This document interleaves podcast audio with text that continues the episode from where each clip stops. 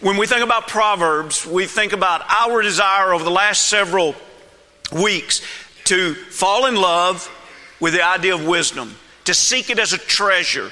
And today we begin talking about from Proverbs, in Proverbs the twenty-second chapter and verse six, to train up a child in the way he should go, and when he's old he'll not depart from that. And from that we said, okay, and the way that he should go deals with two destinations. And this morning we spent our time looking at the ultimate destination. In other words, you remember that that phrase, train up, in the Hebrew means to narrow, but it's always an idea of narrowing to arrive somewhere in the future. And so we mentioned Stephen Covey this morning and him making more popular the phrase that's been around for a long time, and that is to begin with the end in mind. That is somewhat implied in the book of Proverbs, that we receive our children and we know where they are today. They're in our arms. We're, they're newborns. But the question is, where are they going to be in the future? And we have that picked out, and we narrow that way, and we bring into their lives the things they need to arrive there, and we keep out of their lives the things that they do not need that would hinder them from being there. We mentioned that Covey mentioned uh, the idea of commercial airlines are a great example of that, because they tend to to arrive at the destination that they are scheduled to arrive at. And the reason is because there is so much planning that goes into the pre-flight agenda of a flight.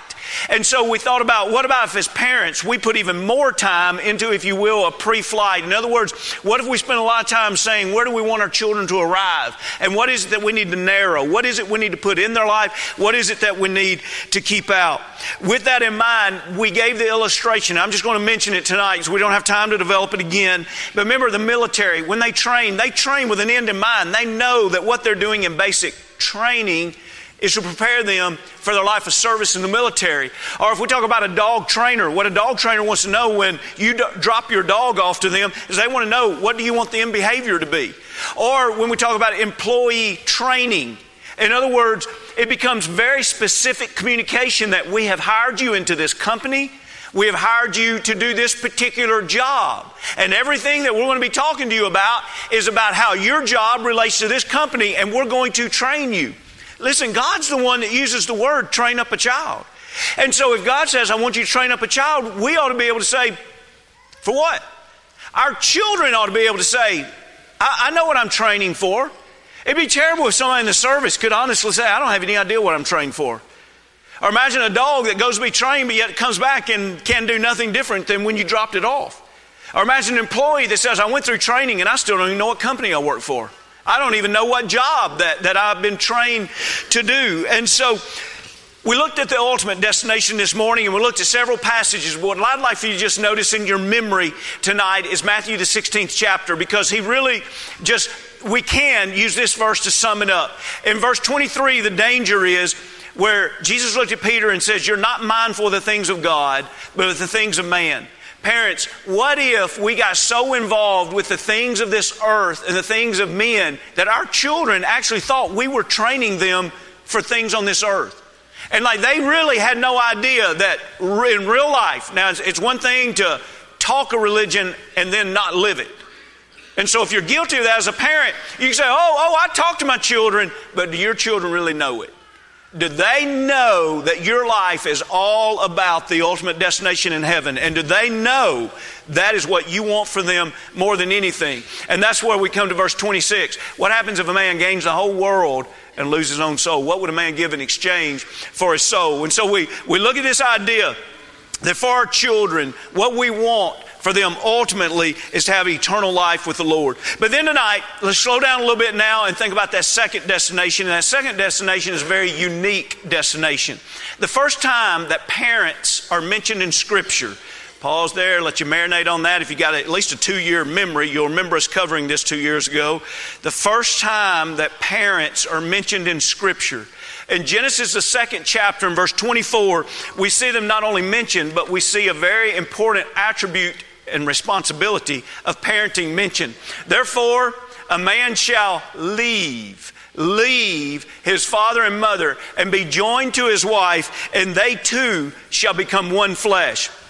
We usually don't think about this being a passage on parenting because we think about this being the great passage on marriage.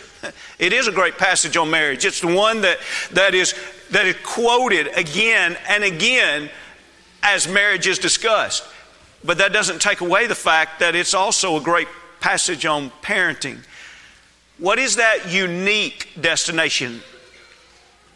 Children are to be raised to leave. Now, the reason we say perhaps that that's unique is it's really hard to picture another relationship that's exactly like that. We don't marry with the intentions of one day leaving each other. We don't form even friendships with the idea that says, I tell you what, I want to be really close friends with you right now, but I really only want it to be for a set time, and then I want us to part and go our separate ways. We don't form relationships with bro- as brothers and sisters in Christ with the idea that, okay, it's going to be this way now, but in a few years from now, we're going to have distance between each other that we don't have now.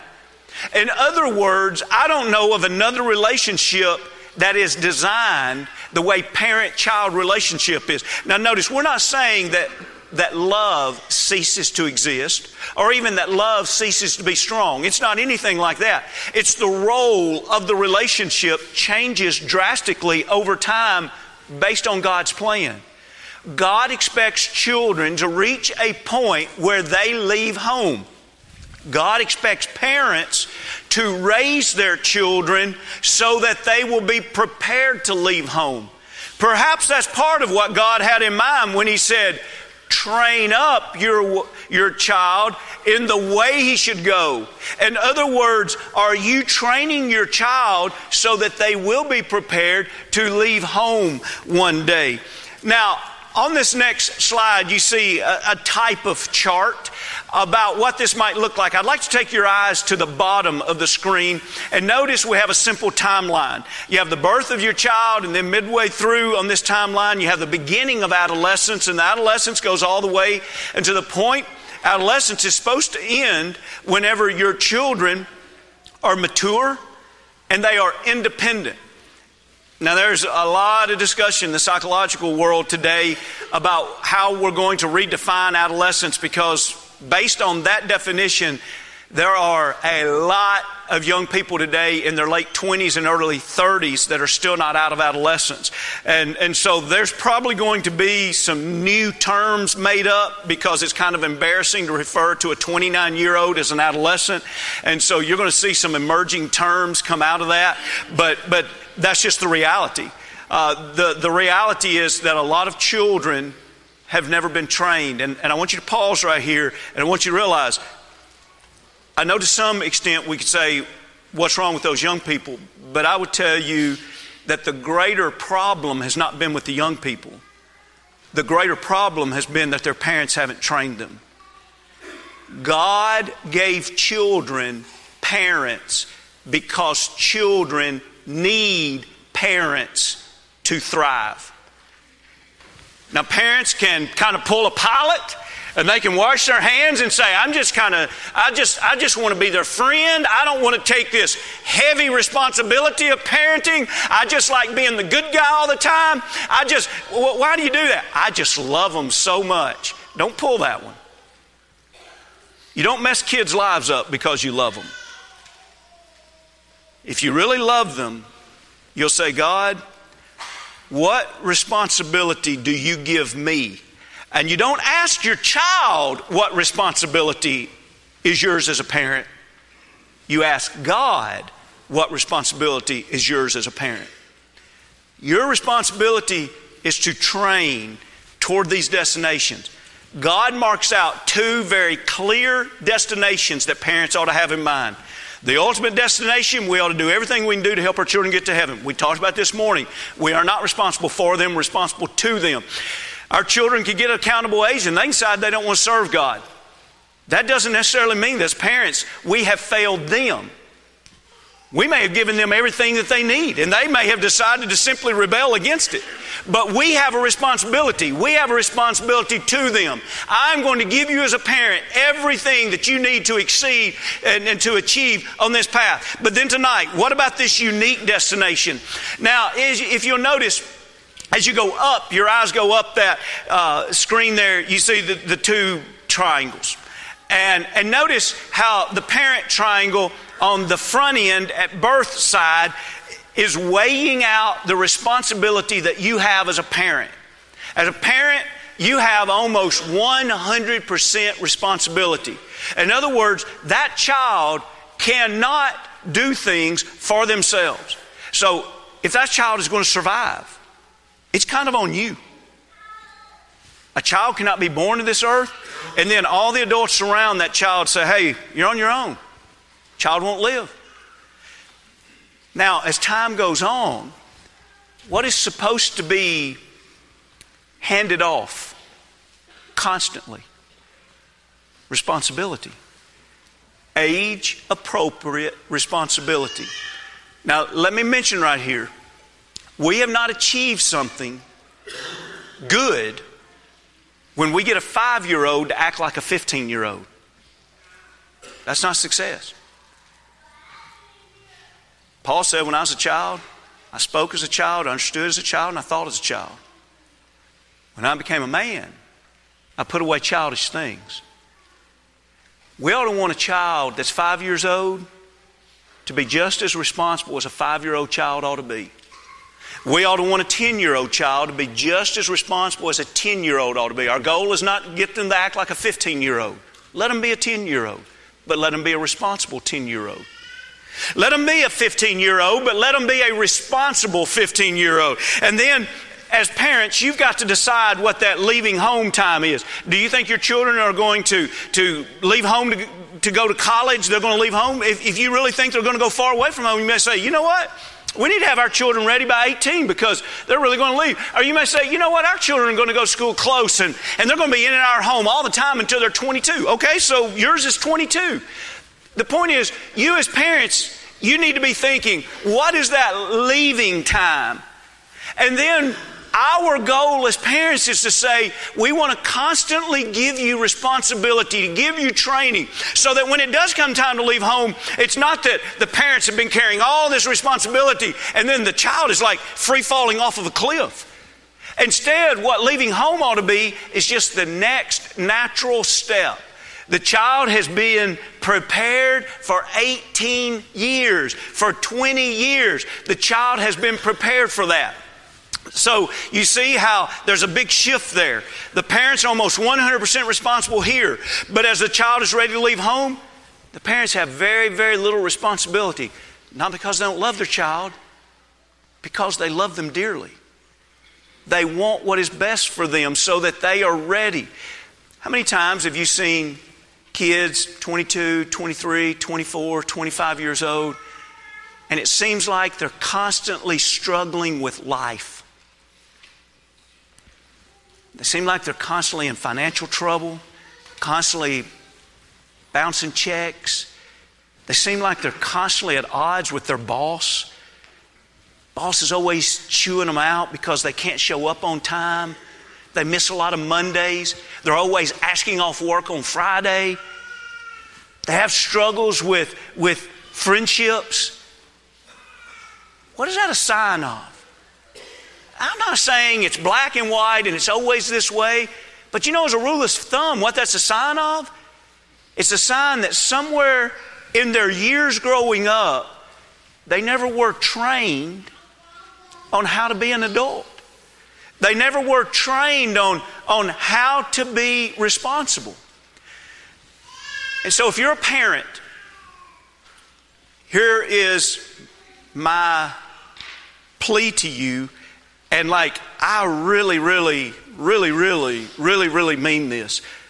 Like, I hope, I hope and pray that if you have children at home, if you haven't already done something like this, that you'll sit down over the next week or two and you will think to yourself, what characteristics do I want my child to have developed in their life by the time they are leaving home? So what would your list look like? When you start writing it out, first you might think, oh, there's five or six things I really want. But you know what? When you start writing it out, you'll realize, no, there's like ten or twelve things. And then when you write, no, there's there's probably like fifteen things that I want. I don't know. I, I, there's not a magic number. I don't know what you're going to arrive at, But I want to encourage you to really give a lot of thought of what that, that on paper it's a list, but in reality it's a life. What you want it to look like. I almost hesitate to show you this list because it's not comprehensive. And and many of you will be able to meet me in the foyer and say, oh, you forgot this one, you forgot this one. Look, I know there's a lot more that's not on there. But but I'm only giving you this to get your wheels churning. But you figure out what is it that God would want your nineteen-year-old to be, your eighteen-year-old, your twenty-one-year-old. What would God want them to be? And maybe it's a list that at least would resemble this. You'd want them to have their own faith. You'd want them to know and love God and Scripture. You'd want them to be humble, to be respectful, to be obedient, to be generous. Generous with their money, generous with their abilities, generous with their life. You'd want them to be responsible, a hard worker, a person of integrity, well-mannered, managed finances well, a servant, loyal, independent, compassionate. What's your list going to look like? And I, and I want to encourage you to sit down and do this together, not only as parents, but once you get a good list going as parents, this needs to translate over into family meetings where you say, hey, let's let's talk about this, this unique destination. And what is it that we need to be doing to train you to arrive at what point? And then, remember this morning when we talked about the flight plan? How there's certain things you put in because you know that that's what's going to be required to arrive there. And and there is a constant, uh, in Jeff Watson's words as a pilot, he says you, as a pilot, have a situational awareness at all times. He says you try to always be aware of what's around you in the cockpit, your passengers, he said also of weather out in front of you and, and just everything. There's a situational awareness. As a parent, what if you had those things on your heart, in your prayers, and on your mind every day? What kind of situational awareness would arrive so that you're constantly handing over these responsibilities on an ongoing basis? We could sit here all night and give illustrations. You could give many illustrations. I think back just in recent years, one of my children came back and said, Dad, you know those years that we raised bottled calves? I said, yeah. And that child said, it's amazing how much work ethic we learned doing that, and I really didn't realize it until I was grown. No father in their right mind raises bottle calves for the fun of it. You get up at five in the morning in the wintertime, and you go around and you wake up three kids at five in the morning that are in elementary and junior high. And and they are going and, and pouring in the the calf starter, and they're leaning over the tub in the bathroom, and they're getting lukewarm water in, and everybody's putting on their coveralls, everybody's putting on their jackets, everybody's putting on their boots, everybody's grabbing their flashlights, and everybody's going out to the barn. And then you got little calves nursing on you, nursing on the bottle, pushing you around. And then you get to go back to the house and wash all the bottles and lay them out to dry so you can do it again that evening when you get in. So you can go to bed and do it again in the morning.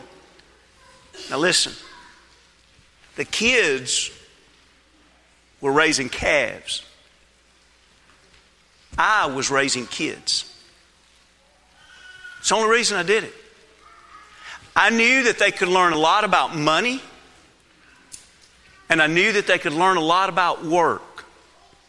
And I didn't do it so that a fifth grader could learn about money and about work.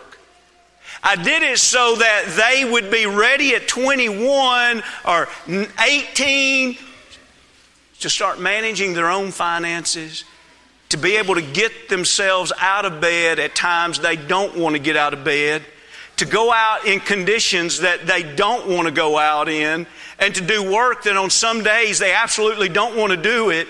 But the beauty of that little project is there's always the payoff. The day they go to market, That's why you don't name them. And then, and then, and then the next couple of days, you know what you get in the mail? The next couple of days, you get a big check in the mail. And then you get to go to the bank. Now, why would you cash it out in cash? Because now you got another lesson to learn. How much did God give you? How much are you going to give back to God? Let's count it out. Let's look at all that God gave you.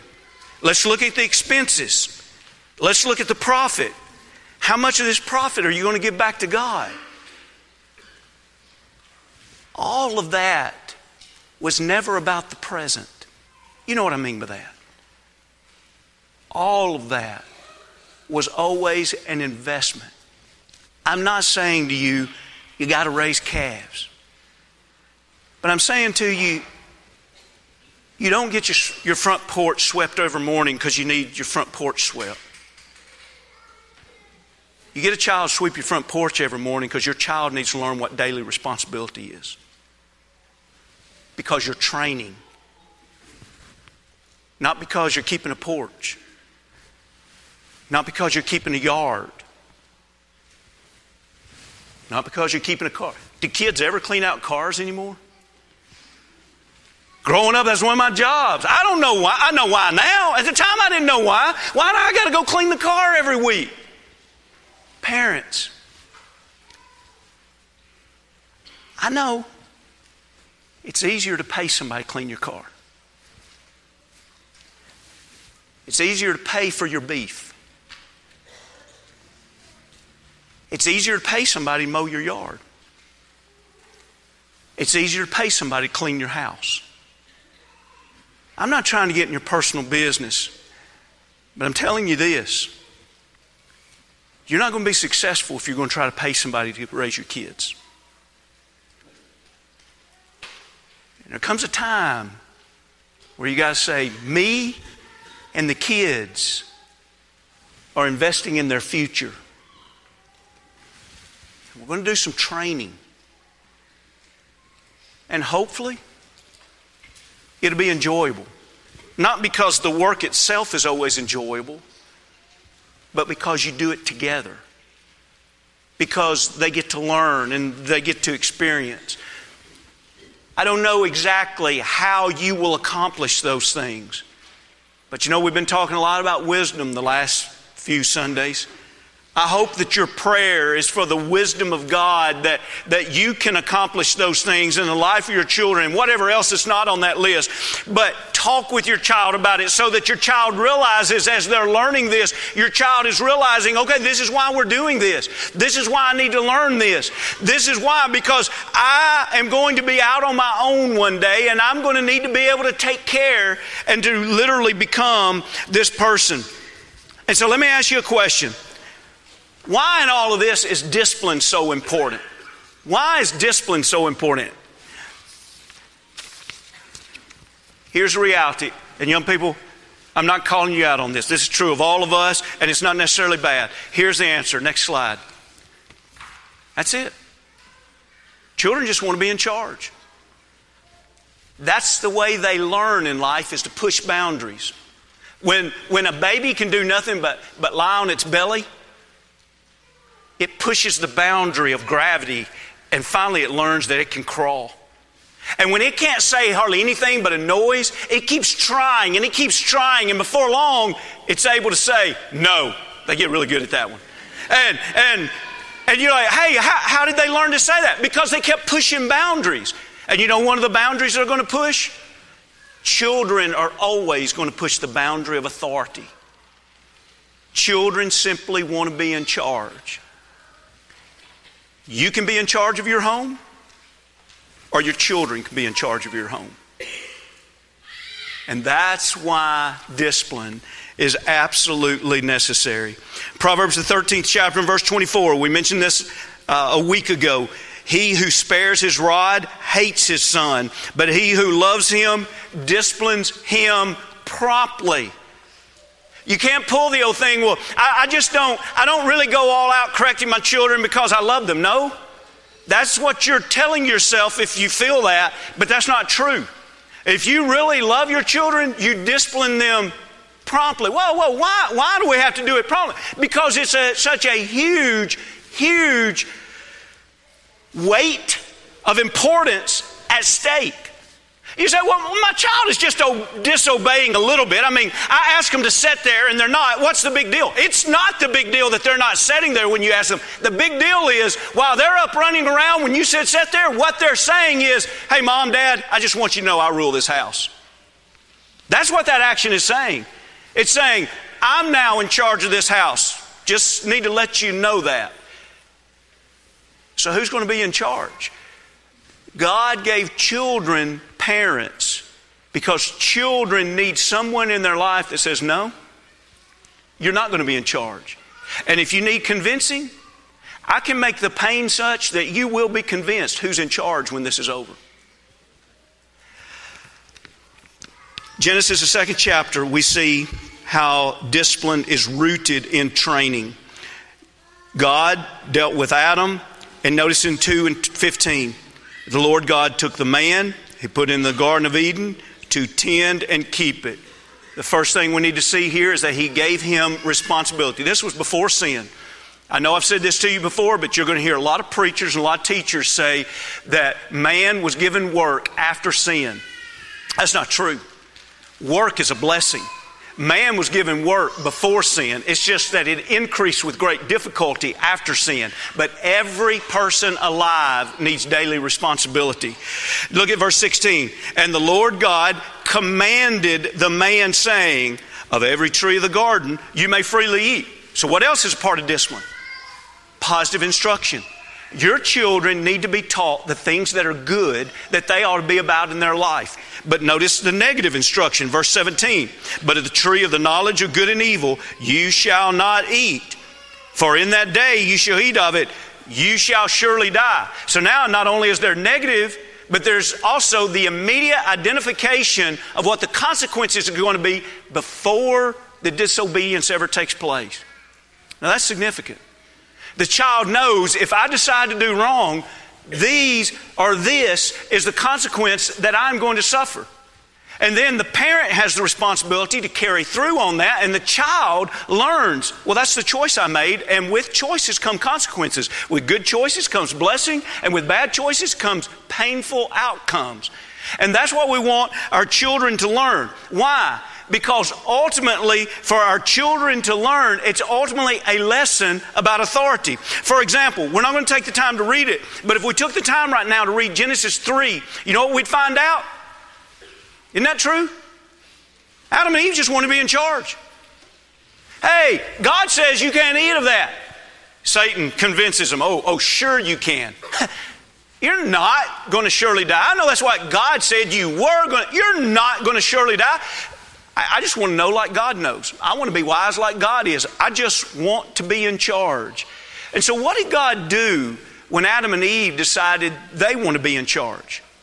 He came down to the garden and he said, now, Adam, I thought I told you not to do that. I'm warning you.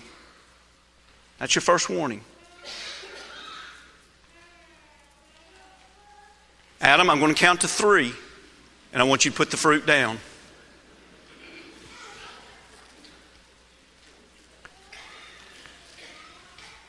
When they challenged his authority, he immediately punished them.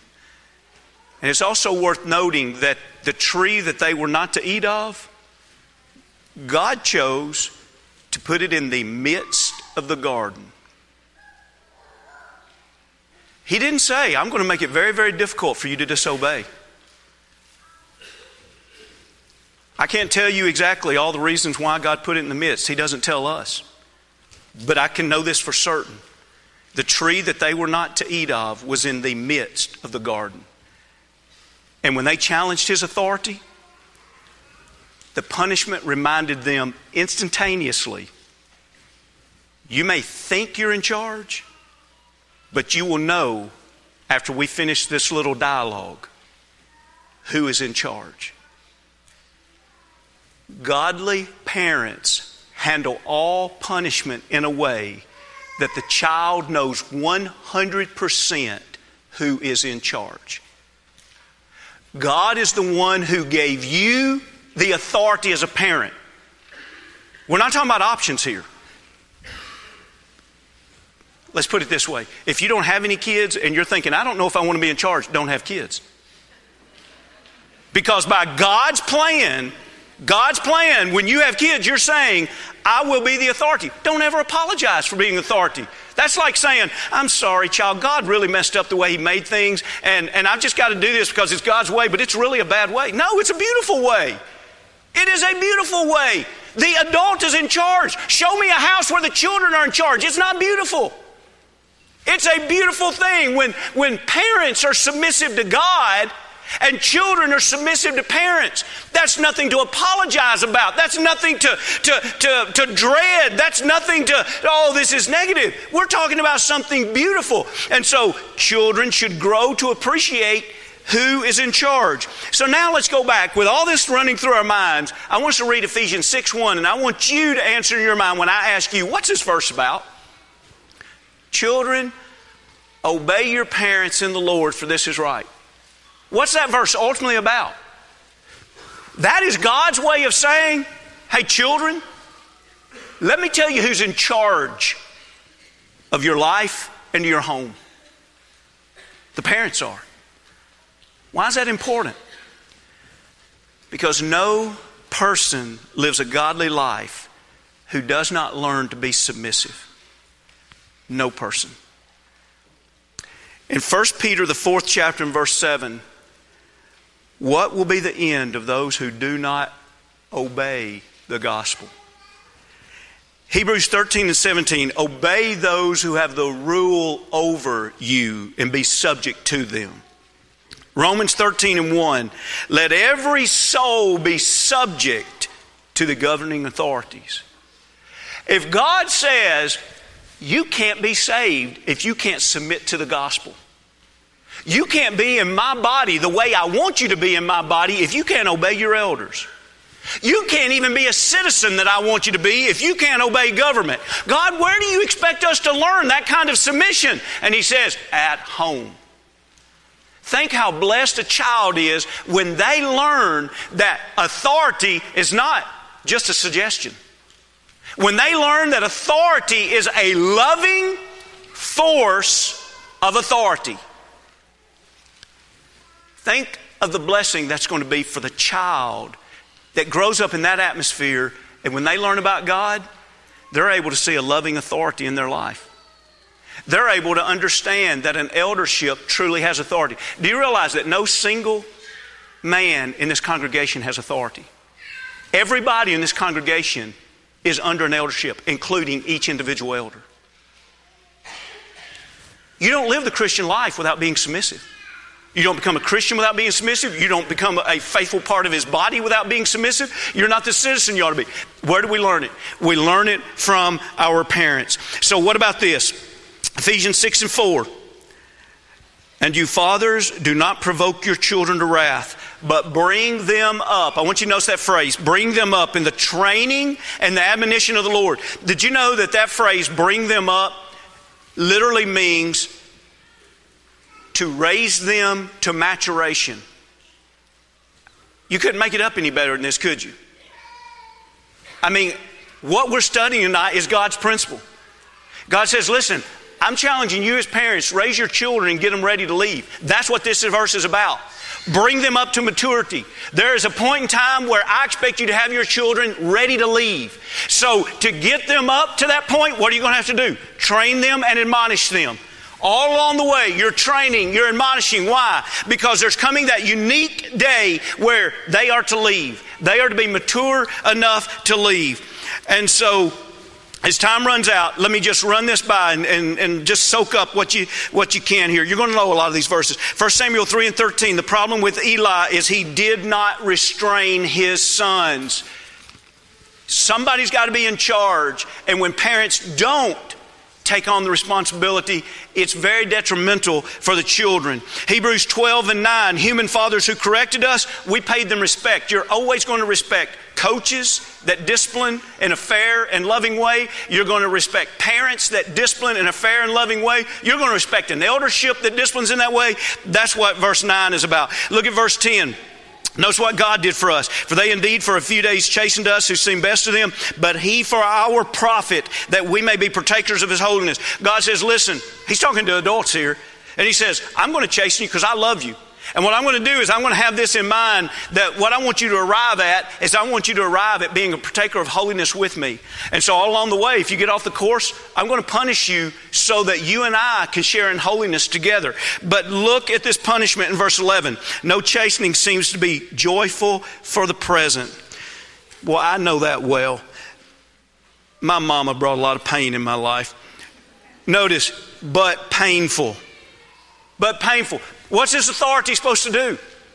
This authority, when you get off course, this authority is supposed to bring pain in your life so you promptly know, just a little reminder there, who's in charge here.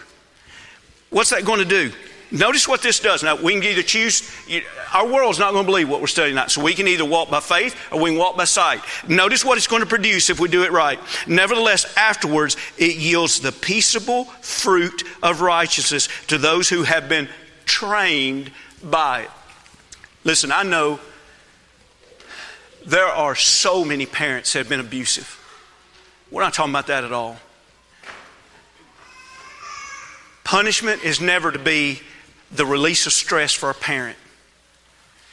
And I don't mean this as a slang when I say God forbid that any parent here would punish out of vengeance. I am mad at you and I am going to hurt you. That is abuse. But the idea that says, listen, we have rules in our home. We have guidelines that's going to carry us to this unique destination and to that ultimate destination. And if you want to challenge authority, there will be painful consequences for your challenging of authority.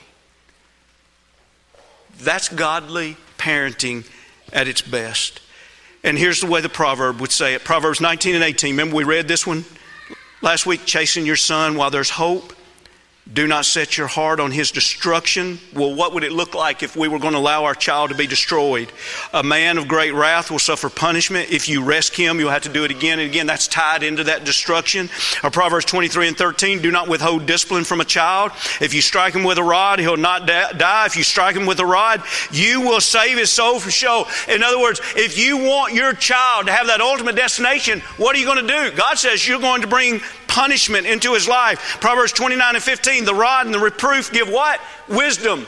Gives wisdom, but a child left to himself brings shame to his mother. Do we need to write that one down? Do we need to pray about that one for our society's sake? So many of our children today that are hurting, they are reaping the victimization of this verse right here. Do you realize how many children are growing up under the same roof with their parents, and their parents will not be parents? They're left to their own. They get to run the house. They get to make decisions. They tell the parents when or if they'll study. They tell the parents when they'll go to bed. They tell the parents what they'll watch. And you know what? The parents are just washing their hands of it. And a child left to himself, wind and destruction. Those parents don't love those children. And those children are going to be the ones that suffer the consequences. So with proper training and discipline, the child gets to decide. They get to decide things like this. Proverbs thirteen and one, a wise son heeds his, heeds his father's instructions, but a scoffer does not listen to rebuke. Young people, you get to decide if you want to obey your parents. Look at Proverbs nineteen and twenty-seven, cease listening to instruction, my son, and you will stray from the words of knowledge. Or I love this one, and we close with this one. Look at Proverbs twenty and eleven, even a child is known by his deeds, whether what he does is pure and right. Adults are not the only ones that have reputations. Every one of our children here has a reputation. And wouldn't it be ashamed if part of the reason why there might be a child here that has a bad reputation would be because they have parents that have decided to be their friends instead of being the authority? We have great responsibility as parents. Tonight, let's love our children so much that we will do everything in our might to train them in the right way, to give them positive instruction, to pour love and acceptance upon them and let them know how deeply we love them and how much we care for them. And we show it by investing our life in them as they're growing up. But at the same time, we show how much we love them by being willing to discipline them. That this journey is so important that punishment must be a natural part of this journey. None of us are perfect. We all need chastising. And that's what Hebrews twelve is about that we just read. God says, I'll chastise you. Tonight, have you been suffering the chastisement of God? Tonight, do you want God's forgiveness? Tonight, do you want to make things right in your life? If you're ready to be baptized, if you're ready to be restored, if we can help you in any way, come as we stand, as we sing.